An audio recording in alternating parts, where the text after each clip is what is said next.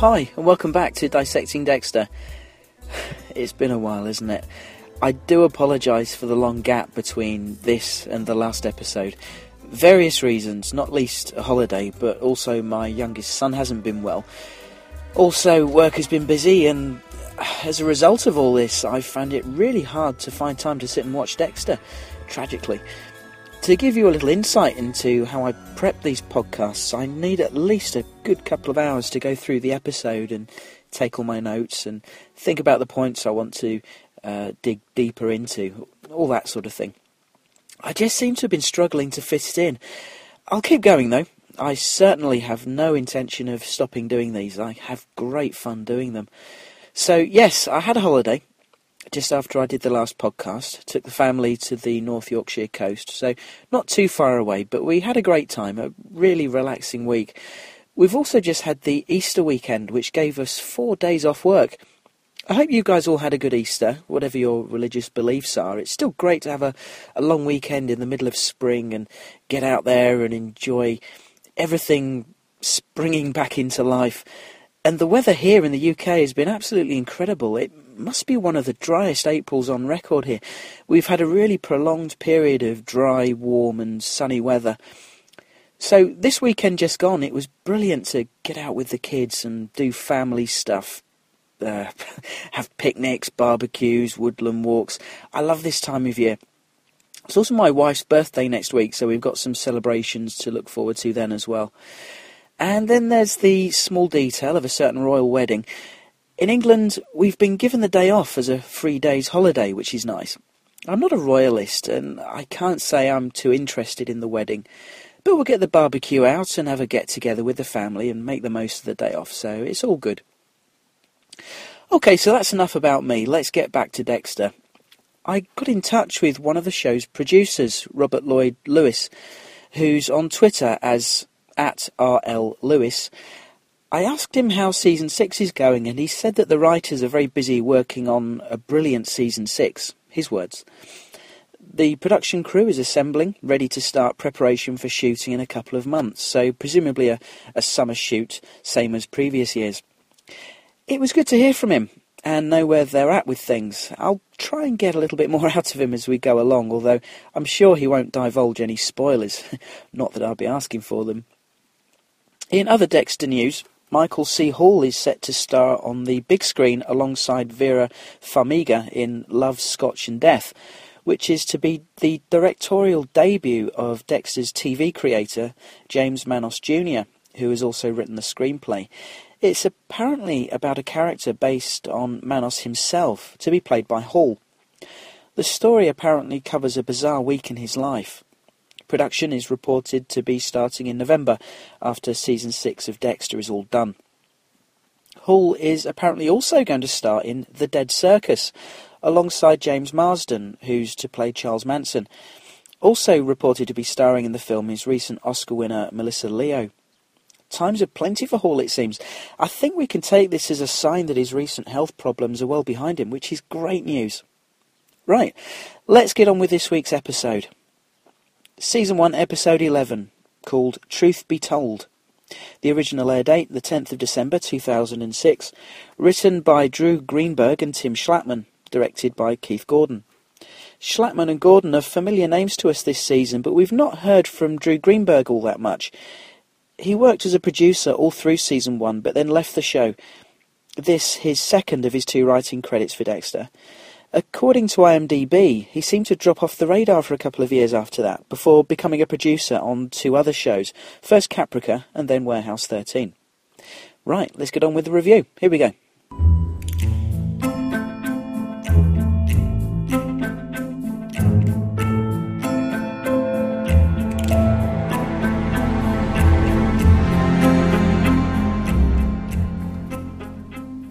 Dexter's feeling very low the opening shot is a very stylized one with him drifting down a narrow passage illuminated in red. He's looking a bit dazed. It's unusual for the show to start in this way, but quite fitting after the traumatic revelations he experienced last time. Here he says, if it exists, he's in hell. The scene opens up into a car park. It's the one where Batista was stabbed. Police cars are parked around, lights flashing, blood on the ground. Dexter's looking around at these things, and it parallels some of his newly returned memories. In voiceover, he acknowledges that he witnessed his mother's death. He was there. He realizes that he buried the memory deep within his head, remaining hidden all these years but carried with him the dark passenger. He seems to have put the two together, not surprisingly. Witnessing his mother's brutal murder gave birth to his dark passenger, the need to kill that he's had with him all this time. He's harboured these dark urges all these years and only now understands why, how it started. And it took a dramatic, bloody gesture from the ice truck killer to trigger the unlocking of the memories. So it still begs the question, what is the connection between them? We'll leave the question hanging as Dexter snaps from the dreamlike state to the real world, still at the scene of the attack on Batista. Deb's there. She's lusting for revenge in no uncertain terms, but she sees Dexter's distracted. He says he's okay, but a bit distraught about T- Batista. Did he convince you? a not so subtle example of Dexter not doing a good job of displaying normal human emotion. Masuka seems to notice, kind of looks at him, but Dexter quickly asks about the latest on Batista, who's still in surgery apparently. Nice little character moment for Masuka here. Deb's talking and looks at Masuka, waiting for a lewd sexual remark, but Masuka just looks sad and says his friend might die. Oh, bless him. See, he can show some decorum sometimes. But obviously we see that he thinks a lot about Batista. They analyse the scene, but Dexter zooms in on the big blood stain on the ground. So much blood.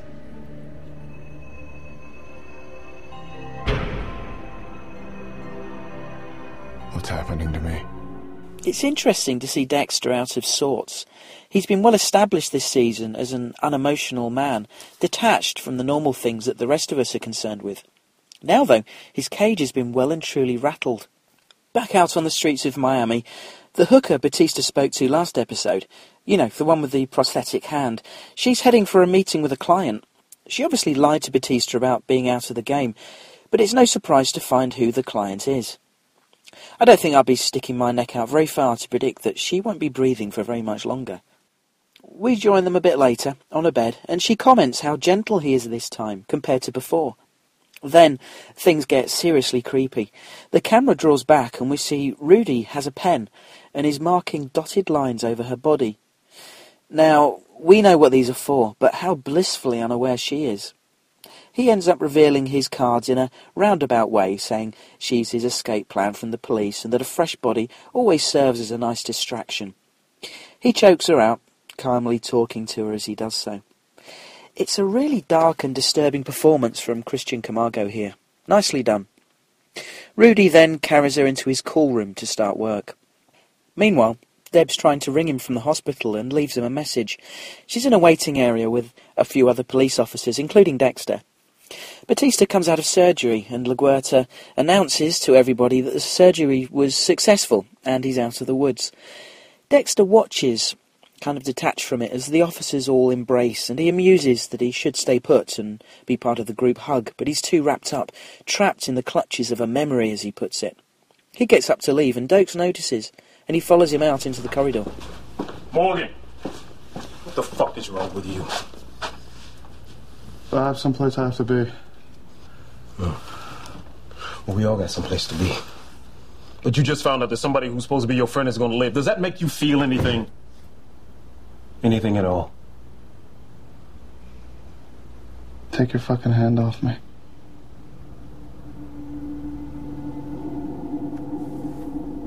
Just what I always thought.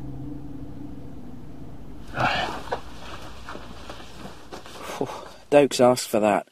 He was leaning right into Dexter's face there, and he deserved a terse reply. But what exactly did he mean when he said, just what I always thought? What did he always think? That there's something unsettling about Dexter? Dexter did have a great expression on his face. It would have made me move my arm too. Back at Rudy's place, he's gift wrapped numerous body parts and he's humming Deck the Halls. Obviously, Christmas isn't far away, or that'd be really weird. The body parts looked really fake though to me, which kind of kind of took me out of the scene a little bit, certainly on this rewatch. The girl was Hispanic and darker skinned, but these body parts looked very Caucasian to me. It distracted me a little bit that they slipped up with the special effects. Rudy holds up the prosthetic hand and sees an engagement ring on a finger. He removes it, and you have to think, is he really going to give Deborah a ring from a woman he's just dismembered? A buzzer goes off, and obviously Rudy has CCTV on his front door, and he sees Deb at the door.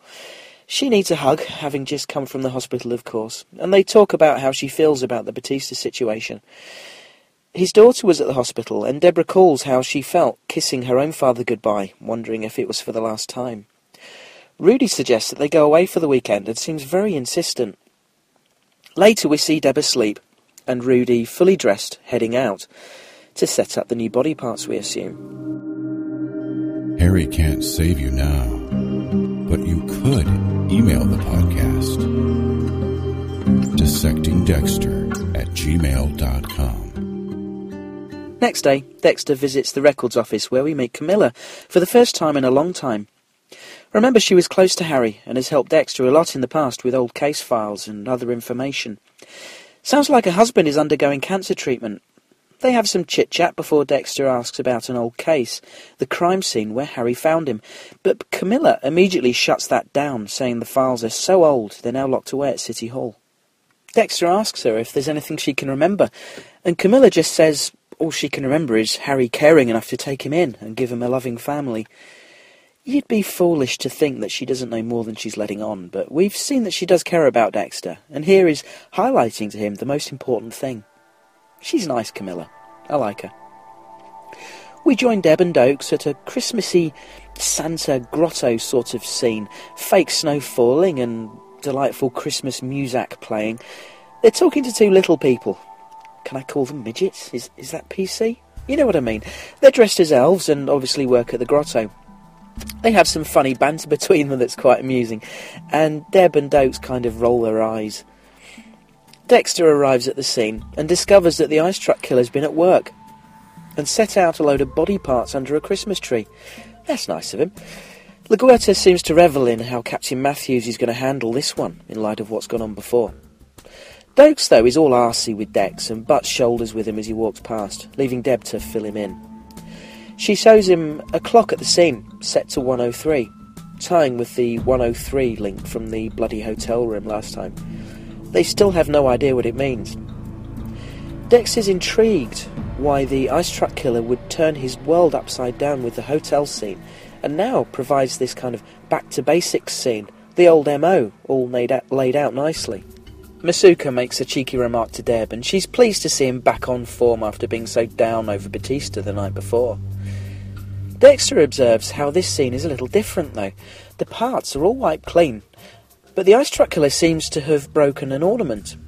The scene seems rushed, and Dexter wonders what this means after the killer has been so meticulous before. He finds a videotape hidden under the torso.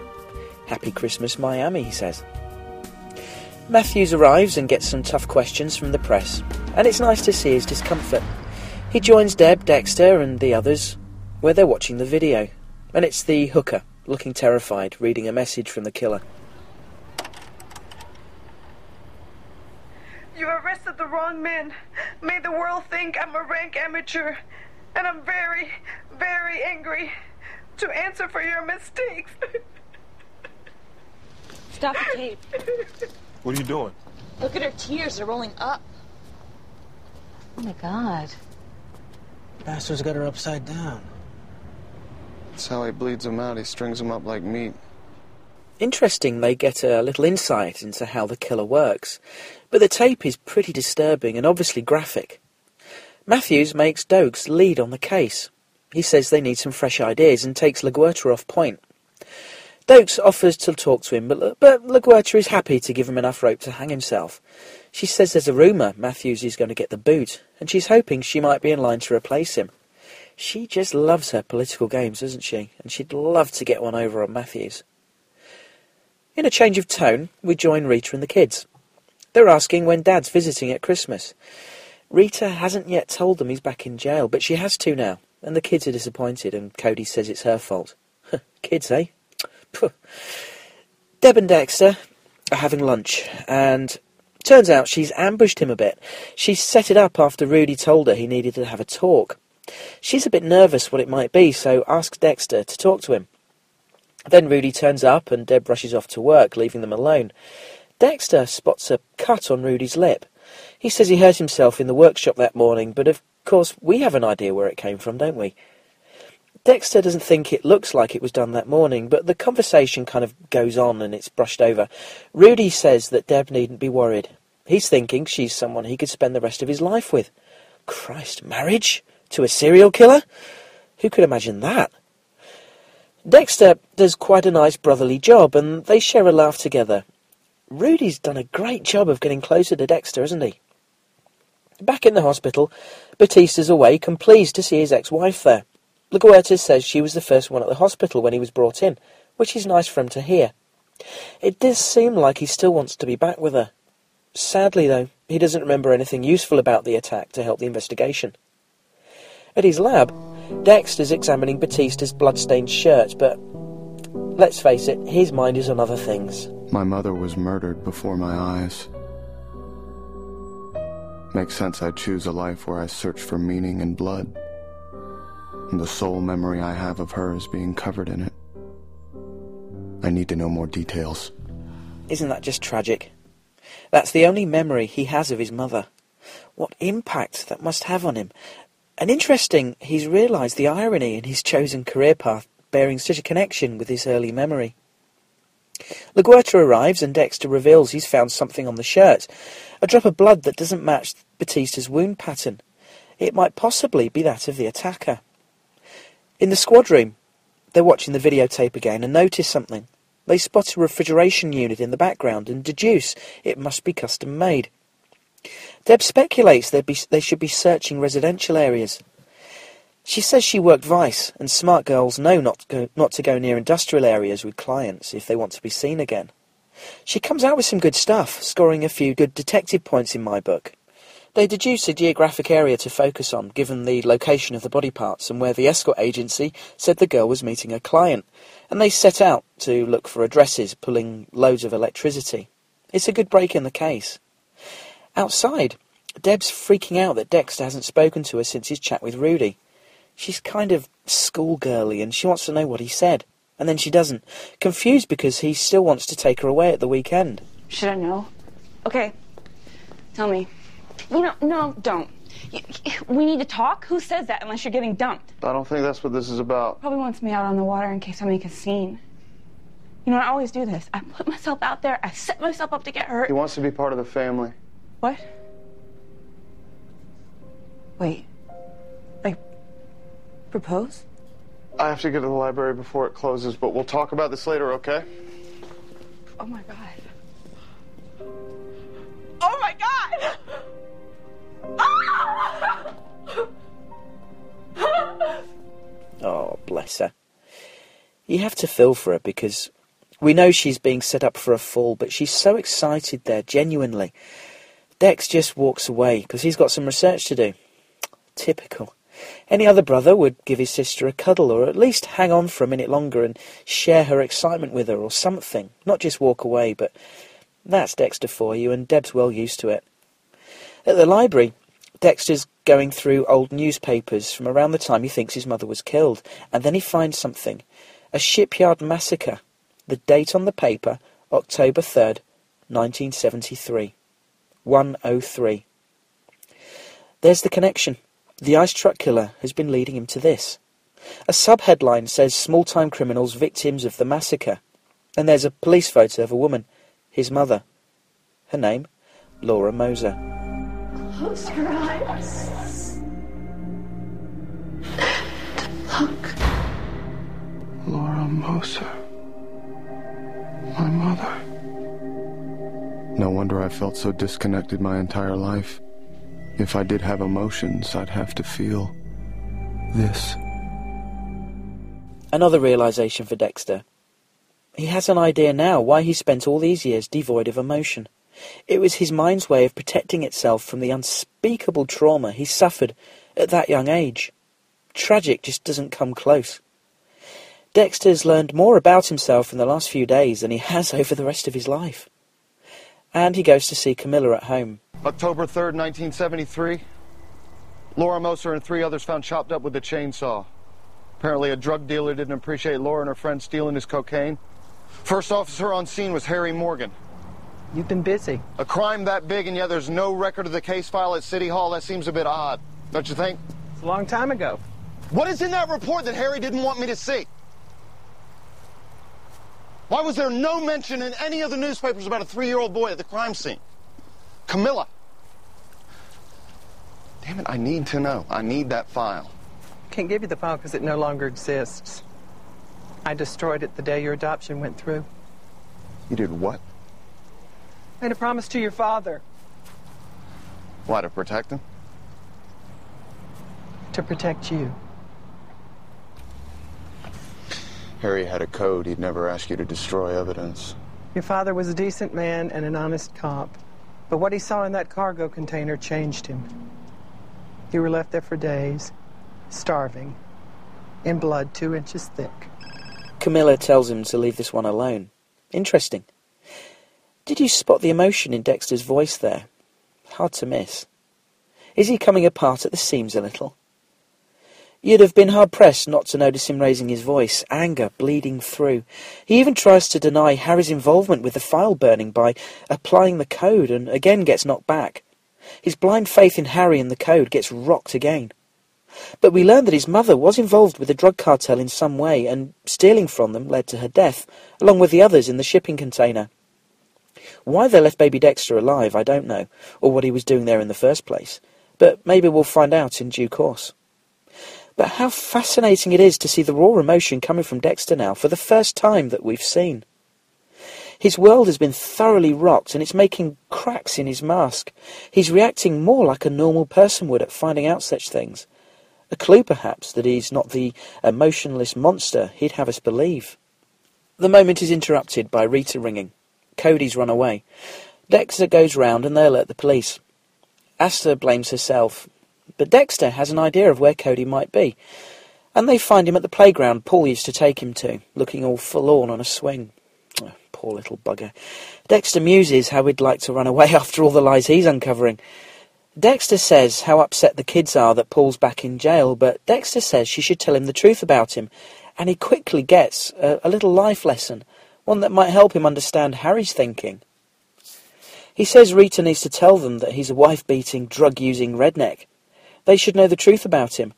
Rita snaps at him that he's not a parent. Obviously, Dexter's just had some realizations about Harry and wishes he'd known the truth all along. He hasn't had enough time to process this yet to know whether that would have been a good thing or not. Camilla warned him to leave it alone, knowing more about it than Dexter clearly does. Knowing the full truth might hurt him even more. Would knowing the full truth about Paul help Cody and Asta? At this age, hmm, probably not. Asta remembers enough to know he's not perfect by any means, but Cody idolizes him. Why shatter that innocence just because Dexter's own was destroyed so brutally? It boils down to Dexter's lack of appreciation, empathy, and lack of understanding of humanity. It leads him to poor judgment with things he says and does sometimes. And this is one of those times. In hospital, Batista's ex-wife visits him again and tells him off for eating junk food, and then she tells him off again when he tries to make light of it.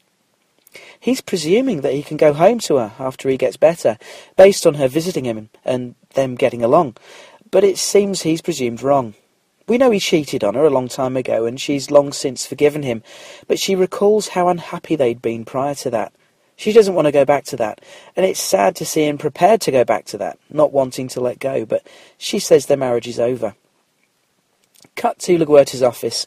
Matthews walks in, there's been a review of his department's handling of the ice truck killer case, Neil Perry, and so on.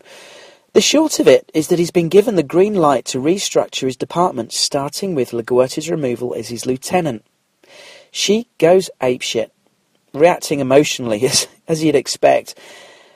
We all know Matthews has been a complete prick throughout the whole thing. LaGuerta was positioned as an antagonist to Deborah earlier in the season, but really, the screw-ups in this case haven't all really been her fault.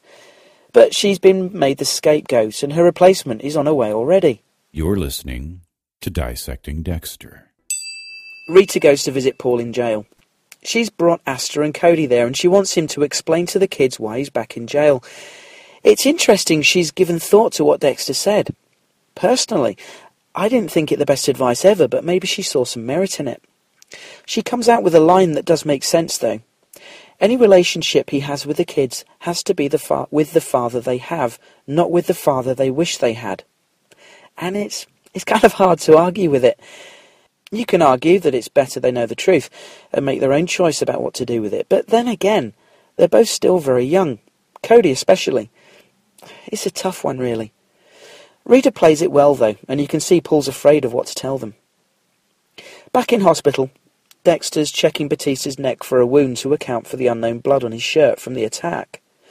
Dexter finds teeth marks on the back of his head, suggesting he connected with his attacker's mouth. A fat lip is mentioned, and the camera zooms in on Dexter, who clearly has a sudden notion. Angel, have you ever met Deb's boyfriend, Rudy Cooper? Yeah, I uh, went by his office a couple of days ago. Nice guy. Why?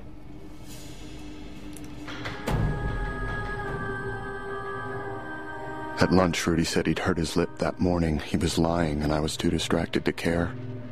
But he's got my full attention now. Ayop, are the pieces dropping into place inside Dexter's head? Okay, he's caught Rudy in a lie about his lip, but does that make him a suspect in a serial murder case? Dexter rushes to the squad room and find, finds Deb there, much to his, his relief. He's further relieved to learn that she's not going away with him this weekend because they're up to their necks in the ice truck killer case with their latest break. Going, going away with Rudy, that is.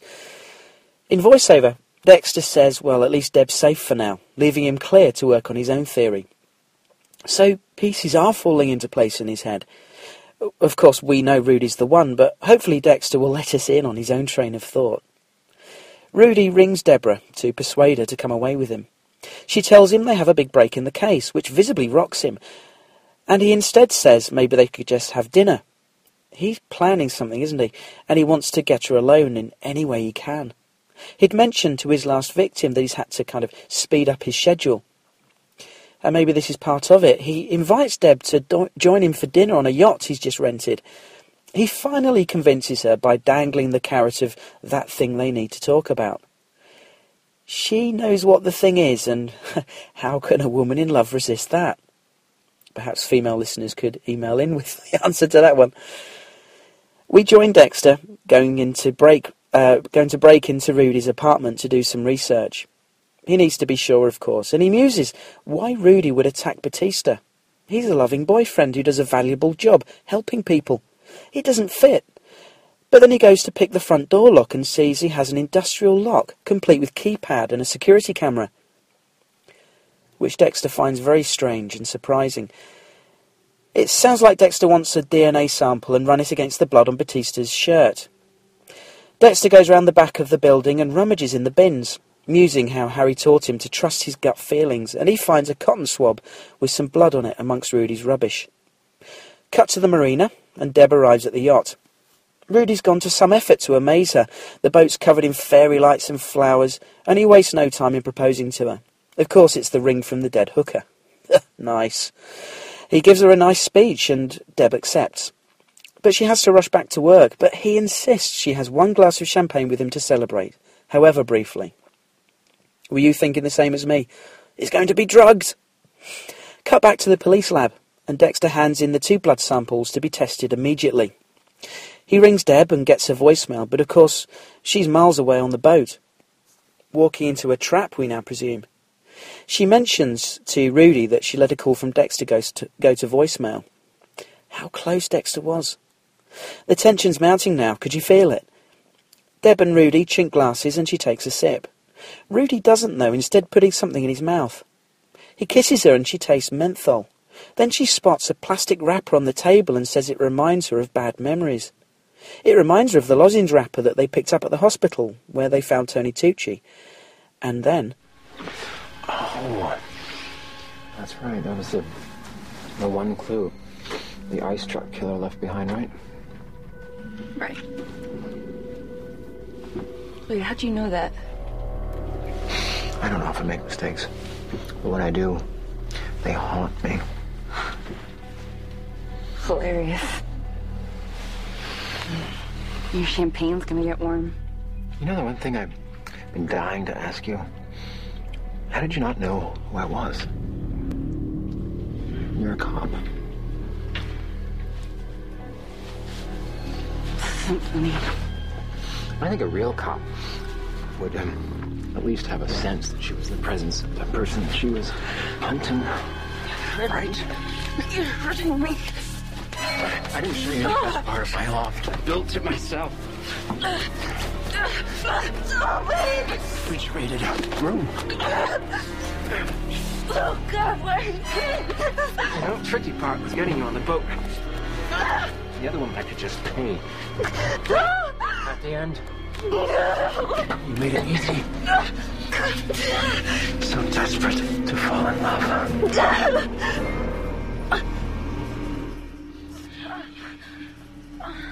What a fucking psycho. At the end there, pointing out her own personal human failing, the desperation to find true love, and she was blind to her police instincts. What a psycho. What a bastard. Preying on someone's personal weakness, manipulating them in the most callous and cruel way. And so far, we still don't know what his end game is. Poor Deb. There, I've said it again. If I had a pound for every time I said those words. But even as he was revealing his cards to her, she couldn't believe it. Hilarious, she said, when he talked about not often making mistakes. I'm not sure why he put the lozenge in there, though, when kissing her. Unless it was a little bit of a game, to see if the penny would drop with her, fully intending to choke her out afterwards. Playing with her. Did he need to explain himself to her in any way, though? Wouldn't a true psycho just get on with it? She's not important to him, apart from being a means to an end. Choke her out and get on with it, whatever he has planned next. The things he said to her as she as she choked out just show what a cruel, callous and twisted piece of work he really is. Dexter meets Masuka in the corridor at the police department. He has the autopsy on the dead call girl. The report shows she was an amputee and had a fake left hand. They also know that Batista was attacked while following up on an ice truck killer lead that he got from a one-handed call girl. And so, more pieces fall into place, if you'll pardon the pun. The final confirmation comes swiftly. The blood on Batista's shirt matches the blood on the swab Dexter found in Rudy's rubbish bin. That's it. Dexter's head implodes at the realization, backed up by forensic evidence. Rudy is the ice truck killer. Dexter rushes to the homicide office looking for Deborah and finds she's gone out to dinner. Oh my god, that puts the frighteners on him good and proper. He desperately tries to get in touch with her, knowing now her life is in real danger. Dispatch, this is Dexter Morgan. I need you to raise Officer Deborah Morgan on her radio.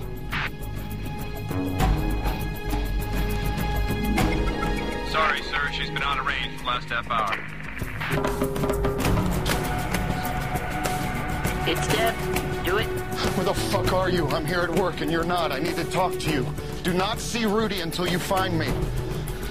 Call me when you get this. Yet still he doesn't know why, and neither do we. The episode closes out with a shot of Rudy on the boat, out on the open water, looking very relaxed. Deb's phone bleeps to say she's missed a call from Dexter. He looks at it and tosses it over the side. The final shot is Deborah, unconscious, hands bound, lying on the deck. Wow.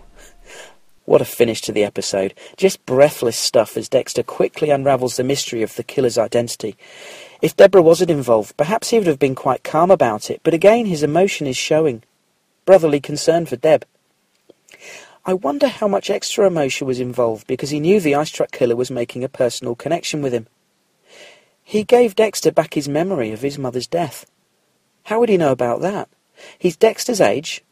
He wouldn't have been involved with the killing himself. Therefore, this guy clearly has some answers about Dexter's past, and he wants to know what they are. He won't want this guy to get away. Personally, my gut feeling is that this panic of sorts of Dexter's there at the end was because of his concern for Deb, knowing she's in the company of a serial killer, unlike any he's encountered before, one with a personal connection to him and one now in possession of his sister. His head must be swimming. This sets us up just wonderfully for the season finale, a classic cliffhanger ending. This was a strong episode, nicely paced, building up the tension, steadily increasing the pacing up to that breathless ending. let's hear what you thought about the episode. Listener feedback. Tom in Poland emails in saying, Hi, I don't really have a lot to say about this one, even though I enjoyed it thoroughly. The situation became intense. Can't wait to rewatch the final episode. Through the whole episode, we see Deborah happy and excited, and she almost doesn't believe the truth about Rudy, even in the moment he holds her in a grip. Truly devastating for her. Also, we see how deeply Dexter cares for his sister, which once again puts his claims of not feeling emotions in doubt. Another solid episode, and even though I'm not so keen on this show as I used to be, it's still one of the best I know. Keep up the great work. Thanks, Tom. Good to hear from you again. Definitely tragic and devastating for Deb. Uh, I, I really felt sorry for her, and through the whole season, knowing what was coming, I've I've really felt sorry for her. Obviously, first time round watching, you don't know what's coming. You don't know that um, she's being set up for a fall until quite late in the game. Uh, so it really was. It, it really.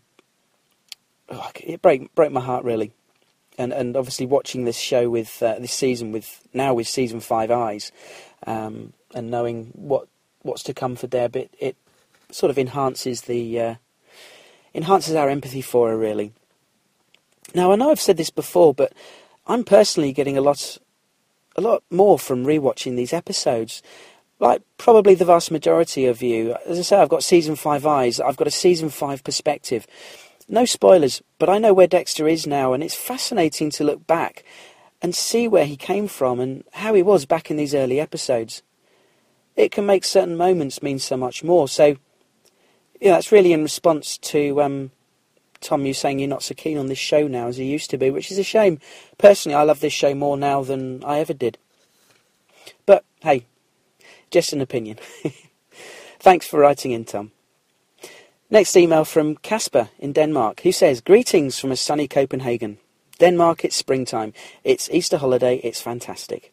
I just wanted to send you my thoughts on episode 11, Truth Be Told. I think it's a great episode from probably my favourite season. I say probably because, come on, season 4 is fantastic, but season 1 is special for me because it was the first and tells the origin of Dexter. I like the title of this episode, Truth Be Told, because it represents that the truth is coming out in this episode. Dexter finds out about what happens to him and his mum, and who the ice truck killer is. Deborah also finds out who the ice truck killer is, after accepting him to marry him, of course. Oops. And Rita tells the truth to her children about their father. So I think there's a lot happening. Also, there's an important scene with Dexter and Sergeant Doakes, where Dexter lets his guard down a little bit and shows who he is, a sign for things to come and it ends with a great cliffhanger.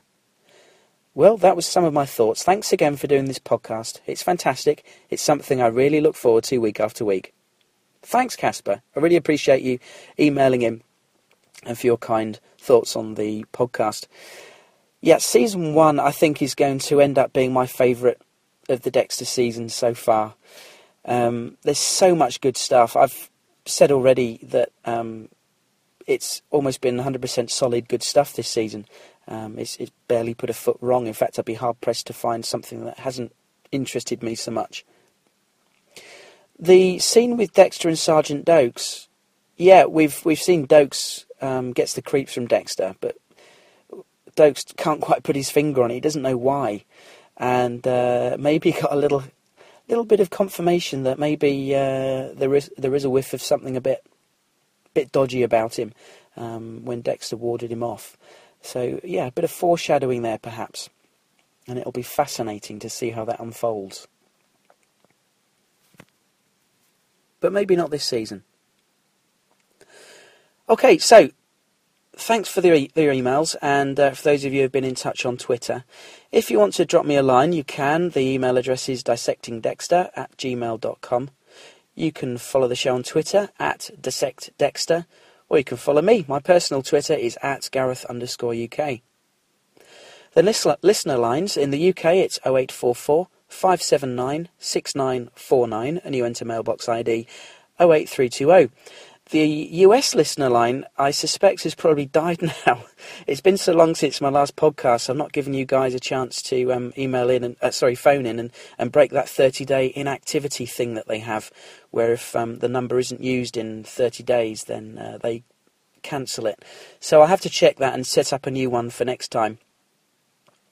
Uh, so I'll, I'll, put the new number on the Twitter feed and probably on the blog as well. So uh, if you're interested in dropping me a voicemail to talk about the finale, um, and please subscribe to the Twitter feed at Dissect Dexter, and I'll post the new number on there.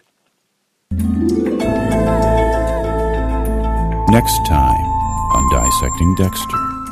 You know, I'm not going to read a synopsis for the finale. We all know where it's heading, whether we've seen the finale already or not. Rudy has Deb incapacitated and Dexter's on his trail.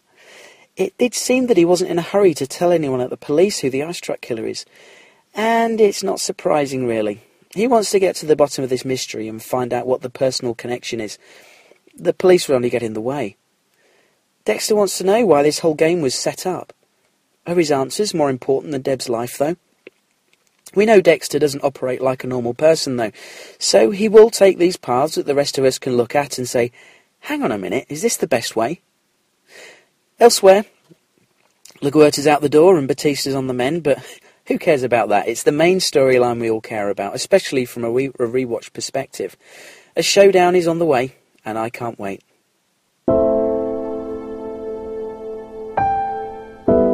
Don't follow the podcast. Get on Twitter and follow at Dissect Dexter. So that's about it for now. We're about to embark on the season one finale. I'd love to hear what you guys thought of it. If you've been following along with us but not emailing as we've gone, that's okay. Why not drop me a line and just say what you thought of the season as a whole? There are no right or wrong, wrong answers. No, that's not right. So that's just about it for now. We're about to embark on the season one finale, and I'd love to hear what you guys thought of it, or even the season as a whole. If you've been following along with us, but not emailing in or phoning in as we've gone, why not drop me a line and just say what you thought of the season as a whole?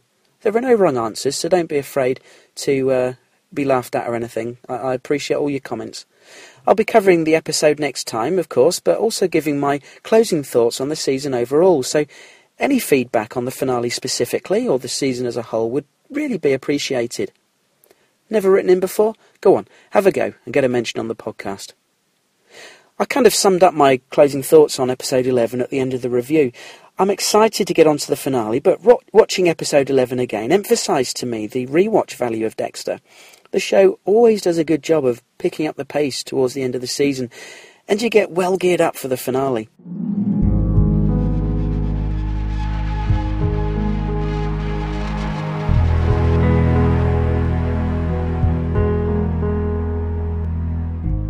Before I go, I want to give a quick plug for a new podcast. Last time I mentioned an email I got from listener Matt Humphrey in Canada who was asking about Twin Peaks. I'm delighted to announce that he's taken the plunge into the world of podcasting and started his own podcast with three friends. The Twin Peaks podcast goes back and re-watches that enthralling and groundbreaking series from the early 90s. The show's unique selling point is that two of Matt's co hosts have never seen the show before, so you've got two people re watching and two watching for the first time to give a fresh perspective. The sound quality of the podcast is great, and the four of them get some good banter and conversation going. And there's some trivia as well, which is nice. The podcast is up on iTunes now, but you can also get it via their website, twinpeaks.blogspot.com. If you ever enjoyed Twin Peaks, give Matt's podcast a listen. He's a fellow Dexter fan, and you can't get better credentials than that. Okay, so my throat feels like my voice is about to give out, so uh, apologies if I've sounded a bit croaky or nasal through the episode. I've, I don't know, with a bit of hay fever or a little bit of a cold hovering. Um, apologies anyway. so that's it. I'm off. Hopefully, it won't be uh, 10 years until the next podcast. Um, please do get your feedback in, dissectingdexter at gmail.com. I'd love to hear from you guys what you thought of season one and the finale in particular. So take care, thanks for listening, thanks for your support, and we'll dissect some more Dexter very soon, with any luck. Cheers.